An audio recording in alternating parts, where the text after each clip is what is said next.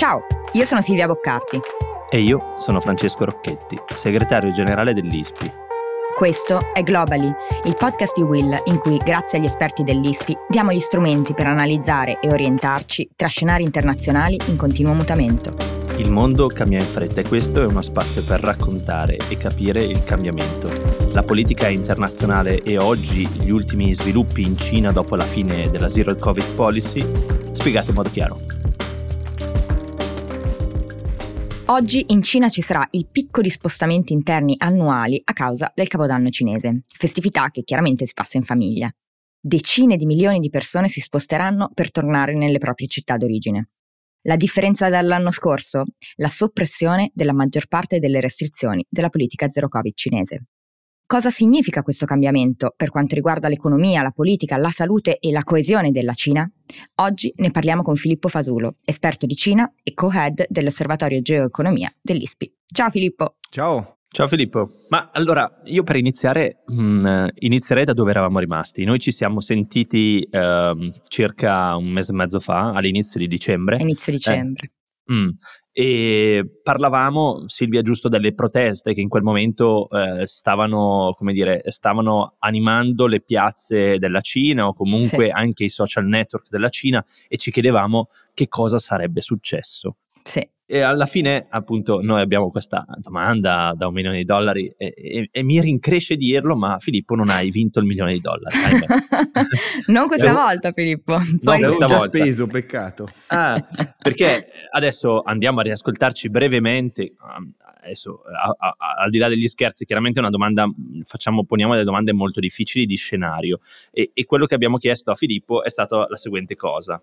Cercheranno di... Uh, colpire magari le figure più responsabili, ma le figure più simboliche. Penso che questo sia uno scenario plausibile. Eh, Filippo, secondo te per far scemare le proteste si andrà verso un allentamento di questa zero-covid policy?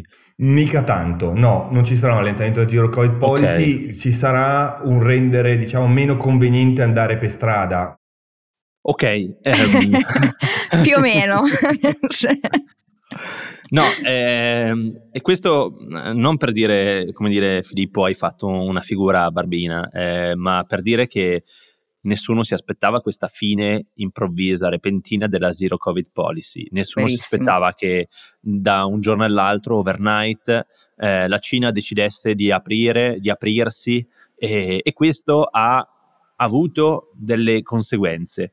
Eh, prima di parlare delle conseguenze, proverei a chiedere a te come possiamo leggere oggi questa inversione a U fatta eh, dalla Cina? In primis, eh, che cosa ci dice sul processo decisionale cinese? Cioè, come avviene una decisione inaspettata overnight? Allora, ci dice molto e ci dice poco. In realtà, eh, diciamo, stando sulla domanda è se è stata allentata il Covid per le proteste, eh, in realtà la risposta potrebbe essere ni. Nel senso, e anche lì stando al processo decisionale, non è così chiaro il nesso causale fra l'allentamento del Covid e le proteste stesse. Mm. Qual è il punto? C'era già una riflessione in atto sull'allentamento ehm, del Covid, seppur in maniera estremamente graduale. Eh, questa in qualche modo non ha funzionato, eh, ci sono state delle proteste, ricorderete, alla Foxconn, dopodiché mm-hmm. le proteste in strada. Probabilmente eh, anche questo, così come eh, l'andamento economico estremamente negativo non è stato risu- non è stato ritenuto sufficiente, e allora si è deciso di aprire tutto. Qual era anche l'altra, l'altro tema forte? Che eh, evidentemente il governo cinese riteneva di non essere più in grado di tenere, non era più in grado di tenere le varianti che giravano per il paese. E quindi la scelta è stata fatta oggi, in qualche modo. L'obiettivo allora della mia risposta era: cercheranno stabilità. Come sì. la cercheranno stabilità oggi? In realtà cercando di aggiornarsi, di raggiungere il, il livello degli altri paesi nel mondo nel più breve tempo possibile. Mm. Questa apertura di adesso, che è effettivamente drammatica, critica, che porta a un sacco di morti ehm, nell'immediato, nelle migliori intenzioni, quindi se dovesse andare bene così come, come lo prevedono, per la primavera dove ha riportato la Cina alle condizioni in cui erano gli altri paesi. Cioè far contagiare praticamente tutti i cinesi, esatto. Visto che il vaccino cinese, eh, perché ehm, ricordiamolo, i cinesi eh, e la Cina ha scelto di usare vaccini propri, non occidentali, che non utilizzano la tecnologia mRNA. mRNA. E quindi hanno bisogno di eh, tre dosi, eh, ma sappiamo che la maggior parte della popolazione cinese non ha tre dosi, ne ha due, quindi eh, tu stai dicendo stanno prendendo il rischio un po' come alcuni paesi avevano fatto durante la pandemia, quella vuol dire va bene apriamoci, contagiamo tutti, ci saranno eh, un po' di scossoni nel breve termine, che significa tanti morti e tante ospedalizzazioni, ma poi eh, una volta che tutti avranno fatto il Covid staremo meglio, questo Filippo dici? Questa sembra essere la loro, la loro speranza, tenuto conto appunto che la strategia precedente evidentemente non funzionava più, non funzionava più perché il costo umano era eccessivo, il costo economico era eccessivo e quindi bisognava trovare un'altra soluzione. In modo appunto del tutto inaspettato, gli stessi cinesi si dice che erano estremamente sorpresi dal, da questo allentamento delle restrizioni, anzi questa cancellazione delle restrizioni improvvise. Vediamo a cosa porterà. Al momento alcuni dei timori paventati, ovvero che potessero nascere un sacco di varianti, sembrerebbe essere contenuto. Sì. Attento, eh, attento esatto, che fra un mese mese ci troviamo. Eh. Al momento sembrerebbe. No, però volevo tornare sulla prima domanda, cioè sulla mia domanda iniziale. Che cosa ci dice sul processo decisionale cinese? Cioè questo sembra, sai, una decisione di questa portata, cioè dire finiamo la zero-covid policy che ricordiamo è stato il marchio di fabbrica di Xi degli ultimi anni, la sua grande, il suo grande scudo verso la Cina. Ha detto alla popolazione cinese vi proteggo io, vi proteggo io, fidatevi di me e noi staremo meglio. Ed effettivamente abbiamo visto che la Cina attraverso questa politica è riuscita a evitare una grande quantità di infettati e di morti rispetto al resto del mondo. Adesso un cambiamento overnight significa, cioè, deve essere arrivato dalla mano e dalla bocca di Xi. E non può che essere così, perché è un cambiamento talmente potente che non può arrivare da altri, oppure no, è stato spinto da altri. Allora, sicuramente la decisione è stata presa da Xi Jinping, che eh, ricordiamo si è appena assicurato un inedito terzo mandato, per cui c'è mm. anche questo fattore politico eh, sì. che in qualche modo ha portato a questa decisione, ovvero le principali decisioni politiche erano state, erano state già prese nel, nel, nel prolungare il consenso e il governo di Xi Jinping.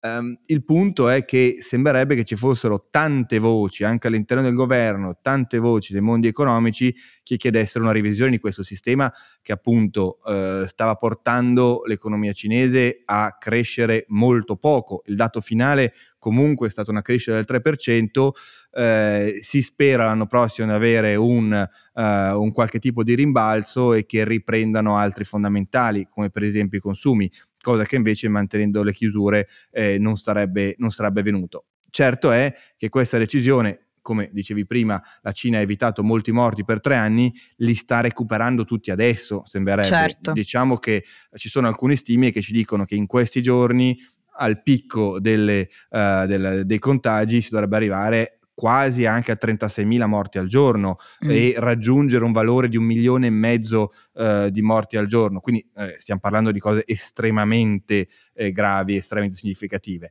E mm. questo che impatto ha sulla leadership di Xi Jinping? È un impatto difficile da valutare. Sicuramente ehm, per quanto loro stiano provando a dare una narrazione coerente rispetto a quello che hanno fatto, l'idea che non ci fosse veramente un piano, l'idea eh, che qualcuno possa appunto cambiare opinione da un giorno all'altro rimane, e questo dà un po' di incertezza nella, nella percezione eh, della, della popolazione. Cosa vuol dire però rispetto? Ci saranno altre, altre proteste?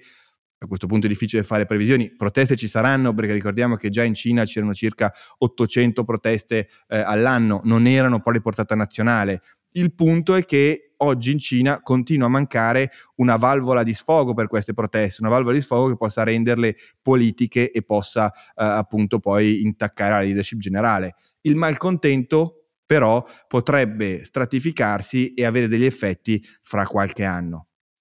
Prima parlavi di costo economico. Ora, i principali dati economici di questa settimana, che sono usciti questa settimana, hanno mostrato un calo netto della crescita dalla fine dell'anno scorso. Cioè, parliamo, a, par- insomma, a parte il duemilaventi, che chiaramente all'inizio del duemilaventi ehm, c'è stata la pandemia, l'inizio, lo scoppio della pandemia, quindi il P I L era cresciuto del due virgola due per cento, la crescita quest'anno, il duemilaventidue, è stata la più debole dal millenovecentosettantasei, quindi parliamo di diversi anni. L'impennata delle infezioni che c'è stata appunto a dicembre con la, con la, con la rimozione della zero-covid policy ha avuto delle grosse ripercussioni sull'economia. Ecco, in questo quadro, diciamo, che cosa significa questo per noi, per noi paesi dell'Occidente, tra virgolette? Beh, per noi ci possono essere degli effetti sul breve termine e sul medio termine. Nel breve termine c'è chi sostiene che eh, con le riaperture in primavera ci possa essere invece una, uh, una ripresa uh, buona e sostenuta dell'economia cinese e quindi nuove opportunità. Sul medio termine in realtà uh, cambia lo scenario, cambia lo scenario perché noi ci dobbiamo abituare a non avere più una Cina che cresce tanto, una Cina che traina uh, il mondo, e quindi lì ci sono anche altre implicazioni. Se la Cina cresce meno, uh, in alcuni settori pesa di meno, mm. per alcune aziende pesa di meno, e quindi magari cambia anche il rapporto di queste aziende, di paesi di queste aziende con la Cina, che quindi uh, si sentono meno legati alla Cina. Certo. Questa è una prospettiva che potrebbe avvenire nel giro dei prossimi tre quattro anni, non è un qualcosa di immediato, è un qualcosa di più lungo, un, un cambiamento eh, eh, epocale in qualche modo che sta avvenendo in questo periodo. Eh, aggiungo un altro passaggio, giustamente eh, hai fatto notare come la crescita cinese è la più bassa eh, da diversi decenni, ma la cosa un po' più importante ancora che è avvenuto è che è stato mancato l'obiettivo di crescita fissato. Certo. Diciamo, la Cina punta a un obiettivo di crescita, se non arriva a farlo con attività economiche normali, di solito raggi- eh, colma il, il passaggio mancante con maggiore spesa pubblica, no? Per cui uh-huh. se cresco del quattro aggiungo spesa pubblica per arrivare al cinque virgola cinque previsto. Qual è il punto quest'anno? Che l'economia è andata talmente male e che l'indebitamento cinese è talmente alto che pur aumentando la spesa pubblica non sono arrivato oltre il tre per cento. E quindi vuol dire che i meccanismi che usavo prima per crescere non funzionano più. Qual era il nuovo meccanismo? I consumi. Però uh-huh. con la pandemia è successo che la gente non è così sicura di potersi curare in caso di eh, che lo Stato possa nuovamente curarti o possa eh, darti un welfare quando le cose andranno male, e quindi spendo di meno e quindi non spendo più e quindi i consumi non crescono. Dunque, prospettive di modello economico cinese che devono essere ricostruite in qualche maniera. Filippo, io provo a partire da un sondaggio che I S P I, che noi pubblichiamo oggi, l'abbiamo realizzato insieme a Ipsos e che facciamo ormai da nove anni, con il quale andiamo a tastare il polso agli italiani sulla loro percezione della politica internazionale, le loro speranze e le loro paure. Eh, una delle domande che abbiamo fatto riguarda la Cina. E abbiamo chiesto se eh, l'Italia fa bene a tutelarsi da nuove varianti di Covid in arrivo dalla Cina, eh, appunto in questo caso imponendo dei test a chiunque provenga dalla Cina.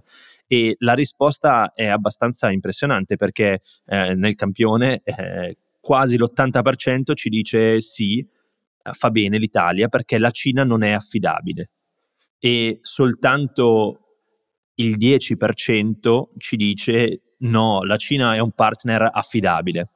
Poi un altro dieci per cento dice no, ma la pandemia è finita, perché fare test? Però questo ottanta per cento pesa, è una cosa, è un macigno. E, e questo è un macigno anche nella percezione, credo, che l'Occidente ha della Cina, perché quello che abbiamo visto nella, nelle passate settimane è stato proprio questo. Non appena è stata annunciata questa riapertura cinese, l'Italia, dobbiamo dire in primis, e molti eh, paesi occidentali a ruota hanno deciso di imporre dei test in ingresso per chiunque provenisse dalla Cina, segnalando quella che anche da parte del governo cinese è stata identificata come una grande sfiducia verso la Cina e la sua politica. Che cosa ha voluto dire la fine della zero-covid policy? Che cosa vuol dire per la percezione della Cina? Non ci fidiamo più del Covid e della Cina? Sono troppi ancora i misteri legati al Covid? Più che altro lì è stata probabilmente una, un errore di comunicazione cinese, che nel non offrire alcun tipo di trasparenza ha portato altri paesi a fare delle scelte che penso fossero corrette e quasi obbligate. Mm. Eh, ricordiamo che non vengono pubblicati i numeri dei contagi giornalieri in Cina, i numeri dei morti in Cina sono eh, altamente sottostimati, si mm. parla di eh, circa sessantamila morti nello scorso mese eh, in tutto, eh, in tutto il paese. E quello che sicuramente sta avvenendo è che l'immagine cinese eh, sta perdendo un po' di forza da alcuni punti di vista. Anche il fascino che persino in Occidente c'è stato per i modelli autocratici nello scorso decennio, probabilmente con queste, eh, con queste decisioni, con queste anche incertezze e col fatto che le decisioni prese non siano Eh, non possono essere facilmente presentate come le scelte giuste, eh, appunto perde questo fascino. E oggi la Cina si trova davanti a questa sfida. Eh, i governanti cinesi sono stati in grado di presentarsi come coloro che facevano buon governo e governavano meglio degli altri a livello mondiale nel momento in cui la Cina cresceva tantissimo, e quindi ogni tipo di eventuale rischio, errore, caduta eh, o difficoltà veniva coperta da valori di crescita clamorosi. Ora invece eh, con un rallentamento le frizioni, i nodi verranno al pettine, le frizioni emergeranno sempre di più e ci sono meno soldi per coprire queste magagne, così come anche eh, nella relazione con altri paesi ci saranno meno soldi eh, per la Cina per mh, appunto investire in altri paesi e in qualche modo crearsi eh, un'immagine positiva. Bisognerà insistere su nuovi argomenti nel rapporto con gli altri paesi. Per esempio, uno degli argomenti è sulla creazione di un nuovo ordine dei paesi del sud del mondo, e quindi in qualche modo alternativo ai paesi colonialisti o ex colonialisti, eh, così come sono indicati occidentali. Ecco, io ho un'ultima domanda che suona un po' come una domanda da un milione di dollari, ma abbiamo deciso che questa volta la, milione, la domanda da un milione di dollari non te la facciamo, eh, ragazzi, perché ormai milioni di dollari non ne abbiamo più. Ti voglio appunto fare una domanda un po' sul futuro, cioè ora abbiamo assistito a una serie di proteste contro la zero-covid policy, adesso stiamo assistendo a proteste di gente che lavorava con il Covid, quindi operatori sanitari, eh, test, eccetera, che si sono trovati senza lavoro da un giorno all'altro. Um, in questo momento Xi deve dar prova di saper governare in un momento in cui le cose non stanno andando benissimo. Fino adesso, ce lo siamo detti, la Cina si era eh, come Stato impegnata, no, per far sì che le, le, a livello economico le cose andassero molto bene. Ora abbiamo un problema. È una domanda un po' provocatoria. È sul Covid, secondo te, che la società cinese potrebbe effettivamente iniziare ad opporsi a questo governo? Cioè è sul Covid che potrebbe, tra virgolette ovviamente, cadere Xi Jinping? Bella domanda, il punto è anche capire come... Cosa non ti do vuole... un milione di dollari però, eh. Non mi do un milione di dollari?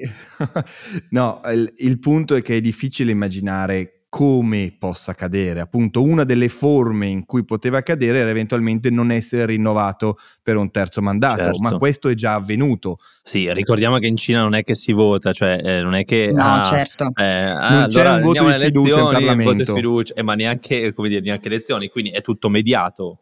Esatto, la prossima finestra probabilmente in cui si, si metterà alla prova il potere di Xi Jinping è ormai tra quattro anni e mezzo, al prossimo congresso, salvo eh, magari impedimenti di salute o, o eh, questioni veramente eccezionali, ancora più eccezionali dei tempi eccezionali che stiamo vivendo. Uh, quindi la grossa, e, e qui arrivo al punto della, della, della tua domanda, la grossa difficoltà, la grossa mancanza in qualche modo è uno spazio uh, che permetta a certe istanze di diventare politiche. Questo chiaro. È, chiaro. È, il, è il punto. E forse possiamo anche dire che eh, in questi quattro anni e mezzo, ma anche più nel breve termine, Xi verrà misurato per la sua capacità di far splendere e crescere la Cina in una situazione, in una congiuntura economica ben diversa, eh, in una situazione sociale ben diversa, in una posizione della Cina nel mondo ben diversa, e questo credo sia una grande sfida per la Cina di, del duemilaventitré e del duemilaventiquattro, perché noi sappiamo che l'I M F ci ha detto che metà dei, dei paesi del mondo andrà in recessione nel duemilaventitré, ecco, eh, quindi la situazione economica non è rosea. La Cina riuscirà, e soprattutto Xi riuscirà, a farsi voler bene dai cinesi eh, e, e in questa situazione, no Filippo? Sì, e c'è anche un altro passaggio, uh, oltre a vedere se le cose vanno bene o male, c'è appunto la questione della percezione e di chi è la colpa se le cose vanno male, per cui uh, è molto facile e molto possibile che, le, che la colpa venga data ad attori esterni, per esempio, mm. vediamo gli Stati Uniti, il contesto internazionale, eccetera, eccetera, e non è un argomento nuovo, Xi Jinping ne parla dal duemiladiciannove, è uno dei suoi argomenti di punta in cui mm. dice il partito si deve stringere attorno alla figura del leader perché stiamo affrontando sfide senza precedenti e c'è chi ci dà contro, mm. quindi se le cose vanno male è colpa degli altri, sì. Qui è molto complicato il, il, il gioco, diciamo, mm, politico, certo, da portare avanti. E gli strumenti, tra l'altro, per, per il governo cinese sono molti, nel senso che eh, le comunicazioni avvengono online, c'è possibilità di controllarle facilmente, di censurarle eh, e di orientare l'opinione pubblica, come spesso accade nei regimi eh, autocratici. Coloro che più e volentieri hanno possibilità di incidere sul, sul leader centrale sono, diciamo, la cerchia vicina o comunque eh, diciamo le, le figure di più alto profilo politico ed economico eh, vicino al leader. Quindi se le grandi aziende delle figure più importanti in Cina ehm, dovessero andare male, potranno fare, chiaro, delle pressioni. Che ci colleghiamo all'ultimo passaggio. Ricorderete Jack Ma, leader di Alibaba, che di recente ha appena detto che eh, lascerà le sue, le sue quote eh, in, in alcune aziende, sì. eh, è stato in qualche modo colpito perché era uno che, figura di spicco con grande potere economico, aveva cercato di dare un senso politico al suo peso economico, criticando i meccanismi eh, di accesso al, di ingresso in borsa, e quindi tutte le grandi aziende tecnologiche poi sono state eh, diciamo rimesse in riga. Certo. Beh, grazie, grazie Filippo per essere innanzitutto venuto con noi eh, oggi a spiegarci, diciamo, come, qual è la situazione cinese in questo momento. Eh, sappiamo appunto che è una festività per la, per la popolazione cinese, quindi chiaramente facciamo anche eh, gli auguri a chiunque ci segua. Detto questo, staremo a vedere, perché noi in Globally ehm, ci facciamo le domande da un milione di dollari, ma siamo anche molto attenti a ehm, vedere dove e quando, appunto, tra virgolette, sbagliamo le previsioni, perché abbiamo visto che non è che l'abbiamo proprio sbagliata, ma è chiaramente ehm, è tutto in divenire, nessuno si aspettava questo come tipo di cambiamento. Come scoppierà la guerra in Ucraina. Esattamente, siamo i primi a, a diciamo andare a controllare quello che avevamo detto e a spiegare perché le cose sono andate diversamente. La Cina, Eh, l'abbiamo visto, nel duemilatrentacinque probabilmente avrà un quarto della popolazione over sessanta, il governo di Xi Jinping ha davanti una serie di sfide e noi eh, sicuramente saremo qui a raccontarle. Quindi grazie Filippo e grazie Fra, e noi ci sentiamo tra una settimana. Ciao. Ciao.